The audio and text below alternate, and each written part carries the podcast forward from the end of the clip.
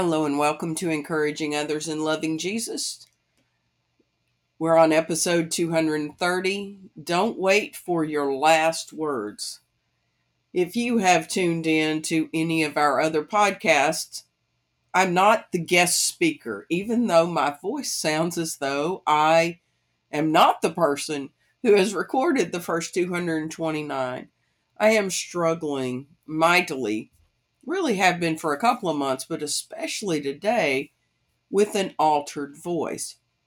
I was sent to work a little while ago, and while trying to answer questions and do my job, I started having a tickle in the back of my throat and it would not stop. And that makes today's podcast topic even more timely for me because we're talking about don't wait for your last words.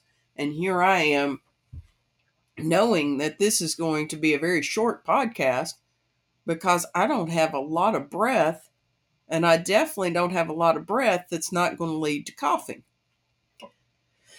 As you hear me take a deep breath in just then, just to be able to get out what I need to say now. We are about to enter a few weeks of talking about the last words of David. We've been talking about King David now for a year or so. In second well, in first Samuel and second Samuel, and we're in second Samuel 23. And our focal verses for the next two weeks are going to be one through seven.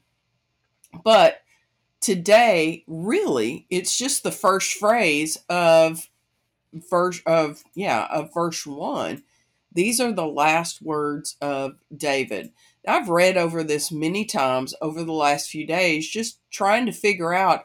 I kind of know where we're going when we get past this section, but I, I didn't know what I w- felt like God wanted us to do with this section of 1 through 7. Well, I haven't got part B figured out, but I've got part A figured out. That whole phrase, these are the last words of David. And let's just read the rest of verse 1. These are the last words of David. David, the son of Jesse, speaks. David, the man who was raised up so high. David, the man anointed by the God of Jacob. David, the sweet psalmist of Israel. So he's letting us know who he is. But we know who he is. We've been studying him now for well over a year. And if you've been involved in church at any way, shape, or form, you've probably heard about King David over and over and over again. But this whole idea of last words, I did podcast, and I may try to look back on it, to see if I can find the exact episode, but it's not the first time we've talked about last words. This time, I really want to encourage you to do what it says in the weekly assignment feature to say your last words now instead of waiting until what may not be. Many of us do not want to think about the end of our life. And that is understandable.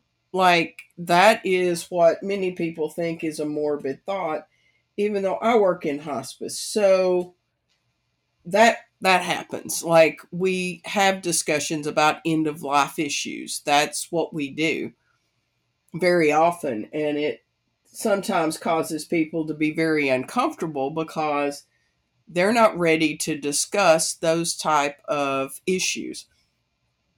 And yet it's part of the life process. I was listening to someone talk just yesterday about some of the last words that were spoken by somebody that they loved. And the words were so personal. And I have no doubt that this person is going to carry them, like literally carry them in their heart and their mind for the remainder of their life. It was a short phrase of four words, but it meant the absolute world to the person who spoke them and the person who received them. And as David was finishing up his life, he had opportunity to choose what his last words were going to be, but we're not guaranteed that. We're not guaranteed tomorrow. And so, my challenge to you as my words are running out very quickly today be the shortest podcast episode ever in the history of encouraging others in loving Jesus. But last words don't have to be long winded either. Don't wait for your last words. If there are things that you want to say to others, if you knew that you had just a few hours, what would you say and who would you say it to? Then why in the world are you waiting? You have breath in your lungs. Say what you need to say now. Encourage them, love on them. Say, I forgive you. Say, I'm sorry. Say, point them to Jesus.